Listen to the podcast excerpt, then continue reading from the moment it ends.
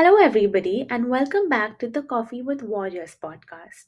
If you are someone who feels as though you cannot openly talk about sex or are being judged for even saying that word, then this episode is for those who judge you or, in general, create a sense of shame around it. To talk about dealing with such shame, making sex as a topic less awkward, to provide basic sex education, and to address several emotions that come with it, we have with us Karishma Swaroop. Karishma uses pronouns she or her and is an internationally experienced sexuality educator and advocate. She holds an undergraduate degree in geology and biology from Brown University and runs a sex ed Instagram page at Talk You Never Got. While studying in the US, Karishma volunteered with Planned Parenthood to teach sex ed to high schoolers for three years. After graduating, Karishma worked as a middle school science teacher in Brooklyn before she began her work in sex ed. In India, she conducts workshops and online webinars with top educational institutes, student groups, and young adults across India. She also volunteers for Scarleteen USA, one of the oldest sex ed websites for young people around the world. On a day to day basis, Karishma works as a global consulting firm as an analyst. In her free time, she enjoys acting for theatre, trying to train her dog, and writing poetry. Hi, Karishma. I feel so honored and fortunate to have you here. Thank you for taking our time to be here with us and bless this occasion. And I can't wait and talk about the most awkward conversation in our society and break the taboo and shame around it. Hi, Nishtha. Thank you so much for having me. I think it is so cool to be talking to you, and I'm really excited for this conversation. Um, yeah, and thanks for that introduction. I can't wait to jump in. I can't wait to jump in too. So, Karishma, before we begin, so since you have been a sex educator for quite some time now, could you start by telling us how and when did you feel like this was something you wanted to take up and make a career in? And as it's something very different, and I feel like you are the first to do this coming from a society where sex in general is the most awkward conversation one can have. Yeah. So, that's a good question. And everyone loves to ask me this because it just like how basically growing up, right? Like there was very little of this. Um, you know what it was like in school where we just yeah. had like one period somewhere with the school counselor and yeah. she gave us like half-baked, unstructured information. and which which now in hindsight I can even say was inaccurate information. And so my journey really started when I went to college. Right. I um, went to college in the US, and in my first semester, I was acting in a play. And the director of the play just like casually said, Oh, you know, I teach sex ed to high school students as one of my extracurriculars. And I remember being so shocked and surprised yeah. and thinking like my god like i don't even know any of this. How is someone my age like going out and teaching? Yeah. Um high school students and then they mentioned a few things and i was like like someone went like oh yeah like you must be talking about water based lubes uh, with condoms. And i remember like looking blank. I'd never even probably heard of lubricant you know like yeah. let alone knowing that there are different types and how to use and whatnot. Right. so i think like something happened in the next six months or so but when that club opened applications i decided to apply and um, that's really just where it started. I started by doing this volunteer work of teaching high school students sex ed. And a large part of that was like having to self educate a lot to be able to like answer questions and things like that. Because at that point, like that club just didn't have much. Um, you know, they didn't have a lot of training or professional resources and stuff. And so I started there and then I ended up leading the club. We partnered with Planned Parenthood. We got training from Planned Parenthood. And so I think that just really changed the game for me to get actual best practices and training from them. And then when I was coming home over breaks, I did some workshops with a different school in Calcutta here. And I think that's when I started to realize, right? Like, this is something everyone needs to be talking about. Absolutely. The content is largely similar across geographies Yeah. and um, the need exists in india at least at every level every demographic and that's kind of where i was like okay we need to talk about this i need to talk about this in some way shape or form to whoever is willing to listen whichever age group That is so interesting. And I couldn't agree more. Like, it's so important to talk about it, especially here. And I love how, because I can totally relate to from where you've come from, having almost zero knowledge in this topic because we've never really been taught it. And to go into a place where people are so open, are so knowledgeable about it. So, in fact, I can, when you tell me that you didn't know what a lube was, I got to know what it was because of your reels. So, honestly, your Instagram page has really helped me in gaining the basic knowledge that I have now. And that's only because of you. So thank you for that. Also, what was your in- right? So what was Hmm. the intention behind your extremely popular Instagram page with like some 35, 36,000 followers? So in fact, I'll tell you a really unexpected way of how I came across your page. Okay. So I was mindlessly scrolling through reels one day and I came across that particular reel of yours in which you were teaching on how to make your own dental dam. And it apparently went viral. I think it reached more than 5.3 million views. And I was like, wait, she looks so familiar to the captain we had in school. And I happened to go and check your profile and I was like, oh my God, oh my god that is her and she's taken up such an amazing initiative. And after that i remember just scrolling through your reels and sharing it with some of my friends okay? Like did you know that? Did you really know that? Like is that true? And you know there's something like the first like as i said like i didn't know about the lube thing till i saw your reels. I hadn't even seen a condom till i saw it in your reel like when you were cutting it to make that dental dam i had never seen what a condom looks like oh my god Exactly. So that's what I felt as a, you know, as an 18 year old, I still don't have the basic sex education because I've never been provided with proper guidance. And there are so many like me. And it's just so important and just sad that, you know, nobody talks about it. So, what was your intention behind starting that Instagram page? yeah so i mean very similar to you right? Like i didn't have all that information. And very much like school never talks about even like we don't even see a picture of a condom let alone see an Mhm. actual condom. And i think that the difference is right like when i went and did this volunteer work in the us we were allowed to take condoms to class do demonstrations you know have them in a bowl and be like if you kids want to use them please take them. Of course like age of consent in the us is 16 so it was a little more relevant. But um like you and i'm sure you can vouch for this but people your age are having sex. Ab- people are at you know teenagers are having sex in india. And i think that everyone is in denial about this. And Yeah. so just like being exposed to this very deep comprehensive sexuality education curriculum i was like there is like it changed my own outlook as an adult. And then i saw the effect it was having on the young people i was interacting with the high school students. So like class 9 10 there would be like basic things. Like i remember uh, i was teaching a lesson about consent and this boy was like oh i'd you know I, I was like oh i was showing examples of consent like what is a yes what is a no. Yeah. then i was like okay what if someone says maybe? Is that a yes or a no? So then they were like oh i don't know. Some people give answers. Then i was like okay well we are going to treat it as a no because unless someone's like enthusiastic excited about doing something it is considered a no. Yeah. and there's a boy sitting there and he just he was like oh that makes so much sense i didn't know that cool thanks and i remember just like Yeah. I remember just being like, wow, like I just changed someone's outlook on consent casually. yeah. Okay. just like it was no big deal.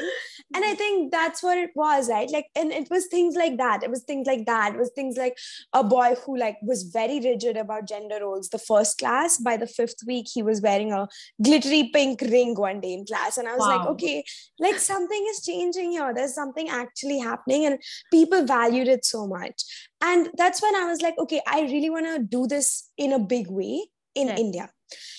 And i thought about it. I said okay it was pandemic last year when i was like really getting serious about this. I did a lot of research. I spoke to every person i could come in contact with who was working with young people ngos um, doing like sex ed work uh, people who were teaching abuse prevention programs people who had done one-off workshops in their life like you know all yeah. different different demographics. And my understanding was basically that schools do not prioritize this the amount they need to and especially not during the pandemic. Absolutely. And so and yeah i couldn't agree more. And also being a gen z member myself you know we are often known as a generation which normalizes awkward topics. I have several thoughts which provoke and intrigue me. Like we all are biological beings with desires and urges of course but we often like suppress those feelings thinking that you know it's not morally correct either because of our upbringing or how society has taught us to create this hush around fap. Or even sometimes we feel as though it doesn't align with our religious beliefs and more than that, we label people who talk about it openly or do it before marriage as sluts or ill mannered with no shame. So, based on what does a person know if what they're doing is the right thing to do? And is there any particular age after which one should engage in such kind of sexual activities? Or who should they really even go to if they need proper guidance? Gosh, you're asking me like questions, big, big questions. I'm sorry, I have so many in mind because I just, I literally don't know the answers to most. Of them. No, and that's fair. That's fair. I I get it, and that's why I'm doing this work. But it's also like I wish I could answer all that in a sentence. You know? Okay, yeah. let me let me try. Let me try and break that down. So, um, to start with this right and wrong question, right? Like I think it is very difficult to um even as an educator I've, i'm often faced with this issue where like someone in class will be like no but my parents said this x thing was wrong yeah. and in especially in the us right like it was not necessarily always about relationships but it was usually about something like okay being gay is wrong or something like that right yeah. and um the way that we approach that is to tell young people that listen what is the meaning of right and wrong right? Like those are values. Those are personal values that are informed by your culture by your uh, personal morals by your um, religion whatever it might be like you said. Yeah. But what is the scientific fact? Is scientifically is there anything wrong with masturbating? No there isn't. Scientifically are there any like negative effects of experiencing pleasure or being in a relationship? No yeah. there aren't right and so i think it really is a question of like telling young people that here's what's here's what some people think is right here's what other people think is right and here's the scientific fact. And now i'm going to leave it up to you to make that choice because i'm not going to be out here telling you what's right and wrong because it's really like a question of your own personal values. And i don't want to like come here and reject everything you've ever been told because that can be also alienating in its own way Having said that, there are a few non negotiables, right? So, like with that example of it's okay to be gay, like those are basic human rights. Right. It's not a question of like, is someone in a relationship at 16 versus 18? It's more a question of, is this person being recognized as a person and are they getting the rights that they deserve? So the way that comprehensive sexuality education is structured especially based on the unesco technical guidelines like they have a heavy emphasis on a rights based approach. So every single thing you teach and consider needs to be keeping in mind that everyone has a right to accurate information evidence based, like scientific information about their bodies, about sexuality, and has the right to make choices about it. Okay. Now, um, you asked many other things. Wait, let me remember what else you said. Hmm. No, so, so uh, then yeah. you hmm yeah go ahead you said so is there a right age right yeah is there a right age right so, time yeah yeah i think like legally there's a very clear answer to that. The legally in india the age of consent is 18 so even if two 17 year olds both mutually decide that they want to have sex that they legally cannot. Yeah. Okay. But that's a different question because I think there's like some debate around what is the right age of consent and whatnot. I encourage people to think about why does this law exist? This law exists to protect young people from abuse. It's mm-hmm. plain and simple, right? And I'm sure you experience it yourself. Even a small age gap, if like someone is 18 and, and they're dating someone who's 20, who's like gone off to college and yeah. has a life of their own, it can create somewhat of a power dynamic. Not saying that's always the case, it happens pretty often and i think it ends up also happening such that and, and maybe you also know someone who's experienced this but, but i certainly do where there'll be like a 17 year old a 16 year old who's in a relationship with a much older person. Yeah. And sadly like gender does come into play. It's usually like an older man with a really young girl or something. Yeah. and the way that it turns out like the the teenager will completely think that oh yeah i'm in love like this is great. But because of the unhealthy power dynamic because the adult knows more what's going on um it it is a relationship that would be considered abusive depending on the context right? And so um i think that's why like i encourage young people to really think about when it comes to age like ask yourself these questions. Is my relationship healthy has my do i feel compelled to do the things my partner wants me to do? Does my partner try to control my behaviors? Things like that.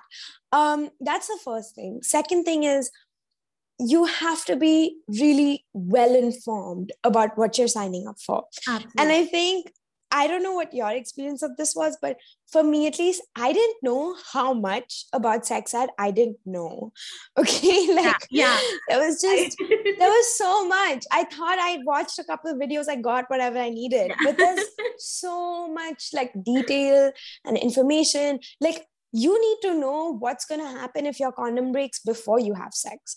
You need to know yeah. who you're going to talk to in case your period doesn't come before you have sex. And for a lot of people that means not like like right like legally a doctor is not allowed to yeah. uh, administer certain like reproductive health things to someone under 18 without reporting them for under 18 sex. Whether what happens in reality is a different question. But what i'm saying is those are things to consider when someone makes that choice of having sex. Being like okay here are some here are the risks involved here are the positives involved and i feel prepared to take this on because here are my solutions if something does happen. And i think that's the right age when like you know what the next steps would look like if like you needed to basically. Right. Wow yeah i feel that's so important and so many things like we don't know. So like as you mentioned that till you're not 18 you're not legally allowed over here but again even if you're above 18 what i personally feel is from whatever whoever i've spoken to is that it's really when the partner like when both both of them feel comfortable and both of them feel like it's the right thing or the right time to do it i feel like that is when uh the, so there's no like right mm-hmm. to have it yeah, yeah. Age wise yeah um, you're right. Like 18 is also not an age most people are ready. Like a yeah. lot of people wait till much later yeah. and this because this age exists sometimes people feel oh no like now i need to look for sexual partners yeah. you know that's again that's something i feel like that's happening a lot and that's just sad because they come under this peer pressure that okay there are so many people who've had it all my friends have had it but i haven't. So to get into that, and to like feel like they're a part of something which is very superficial they just force themselves to doing it. So i feel yeah that is again something which is of concern. But anyway the when we speak about sex right there are so many emotions that are related to it. So it can be either the dopamine rush and the pleasure. So which emotions really indicate that a person is ready for sex? And if it's the right time like right time okay we we get that when the partners are comfortable with it. But um, if the person is doing it how do they know that the person is the right one to have it with? And do you think like they should discuss it before like with their partner before doing it? And should they be getting some stis done to be more cautious beforehand? That's an excellent question. So um in terms of emotions i think safety is a big one.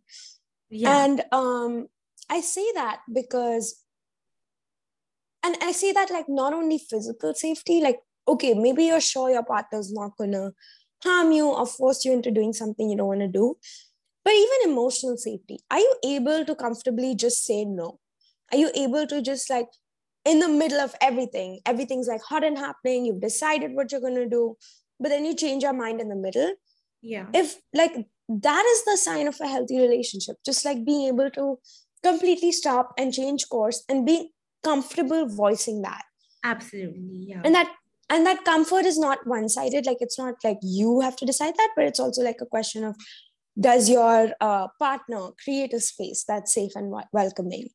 Right. um you asked like should they discuss it before? Definitely should be discussed because um especially with your first time right? Like there's so many variables involved.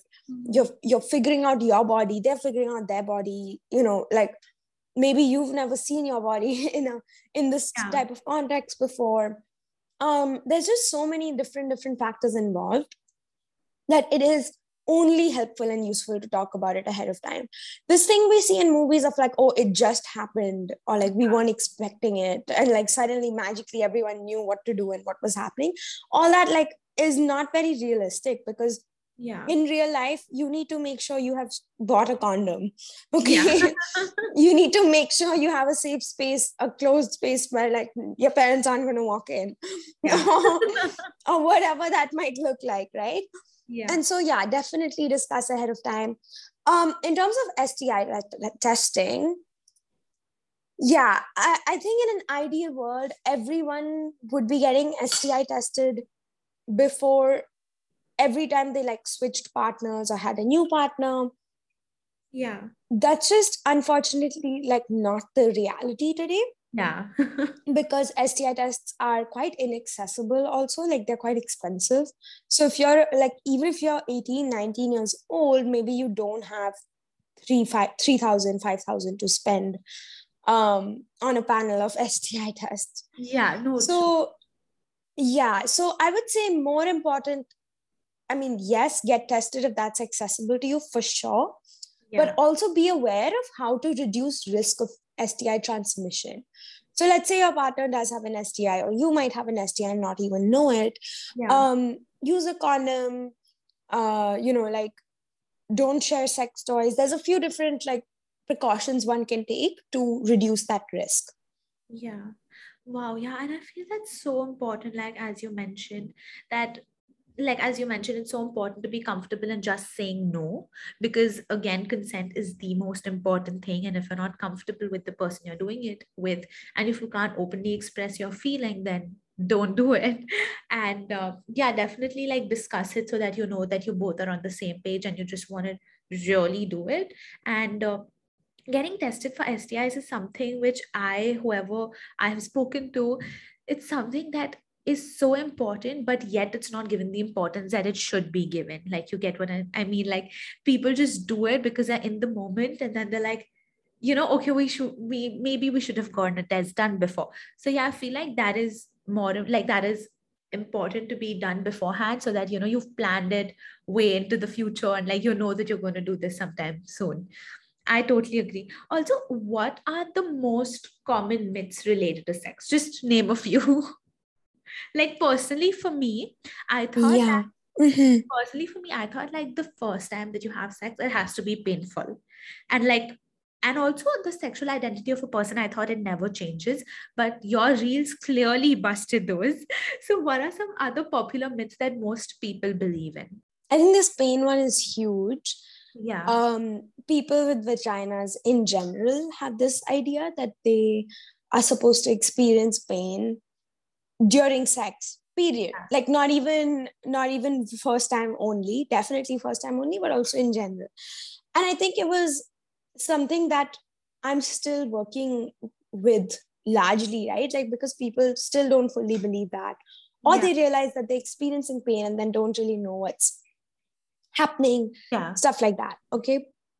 So that's one. The second big big big big myth is that is this what we've talked about that people, especially older adults, think that young people are not having sex.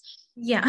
and it's it's such a harmful myth because the or or they're in denial or what I don't know, but it's the most harmful myth because those are the people in position in decision making powers who are like writing the policy around sex education yeah. who are uh, teachers principals whatever parents um, so i think that's a huge second myth yeah it's hard for me to narrow down but those are those are two really big yeah. ones. Yeah. I yeah, think yeah the other one is that is that this idea that like people with vaginas don't masturbate.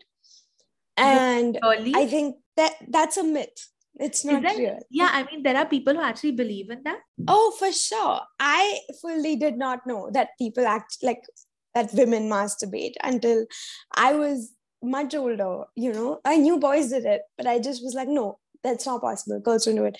Because there's this idea that it's so bad and so gross and all yeah.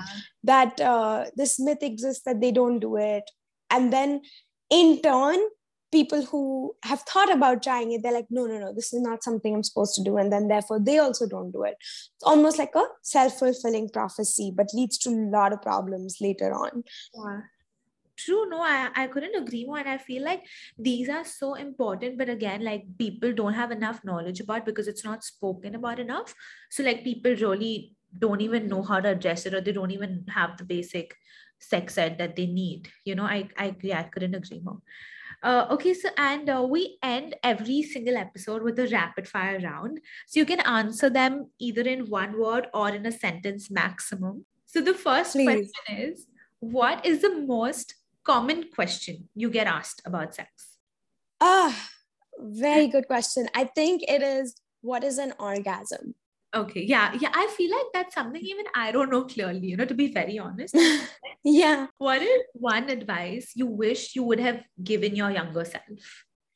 Gosh, I think it would be that your emotions are data and so if you're in a situation or a or a relationship where you feel like someone something just feels off yeah. and you can't really explain why or like someone is telling you that like listen what you're feeling is unjustified or or they're saying that what you're feeling is wrong or my way my opinion is the only correct opinion that sort of thing um listen to your inner feelings listen to your emotions because those are data they're they exist for a reason and they're telling you something's wrong they're trying to protect you.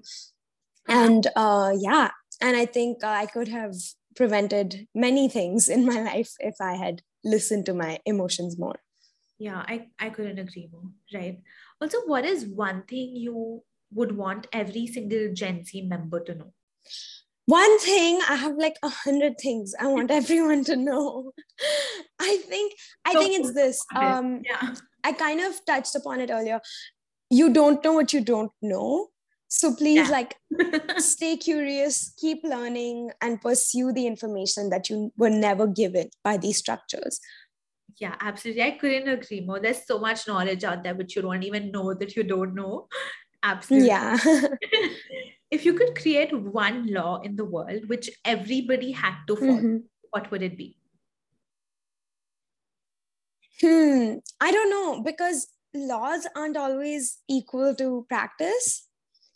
But, and there's so many I have in mind, but I guess it would just be something like something basic, like around gender. I feel like people should be allowed to identify with any gender, regardless of their sex assigned at birth. And I think laws in India are currently such that if you want to change your gender assignment, you need to um, prove that you've had some type of um, surgery, gender reassignment surgery, and stuff, which is really messed up and traumatic and not everyone wants that not everyone has access to that. And so yeah i think just like basic human dignity for people who are trans. Yeah i feel that's so important because how can you prove? I mean yeah it's, it's yeah. absolutely yeah so thank you, Karishma. That was really such an informative episode. I truly learned so much. And I know for a fact that all our listeners must have gained so much insight from our conversation today. Thank you so much for being so considerate with your time and being here and really just talking your heart out. It really means a lot. Thank you so much for having me and for making space for this conversation, even though it's literally like a talk you never got. I love that. All you listeners, you all have to go follow her Instagram page at the handle Talk You Never Got right now. You'll be surprised at the content and the knowledge that you will gain from it, which you didn't even know before. Because as she mentioned, there's so much you don't even know, like you don't even know how much you don't know. So go follow her right now. And thank you so much for coming here today. Thank you so much for having me.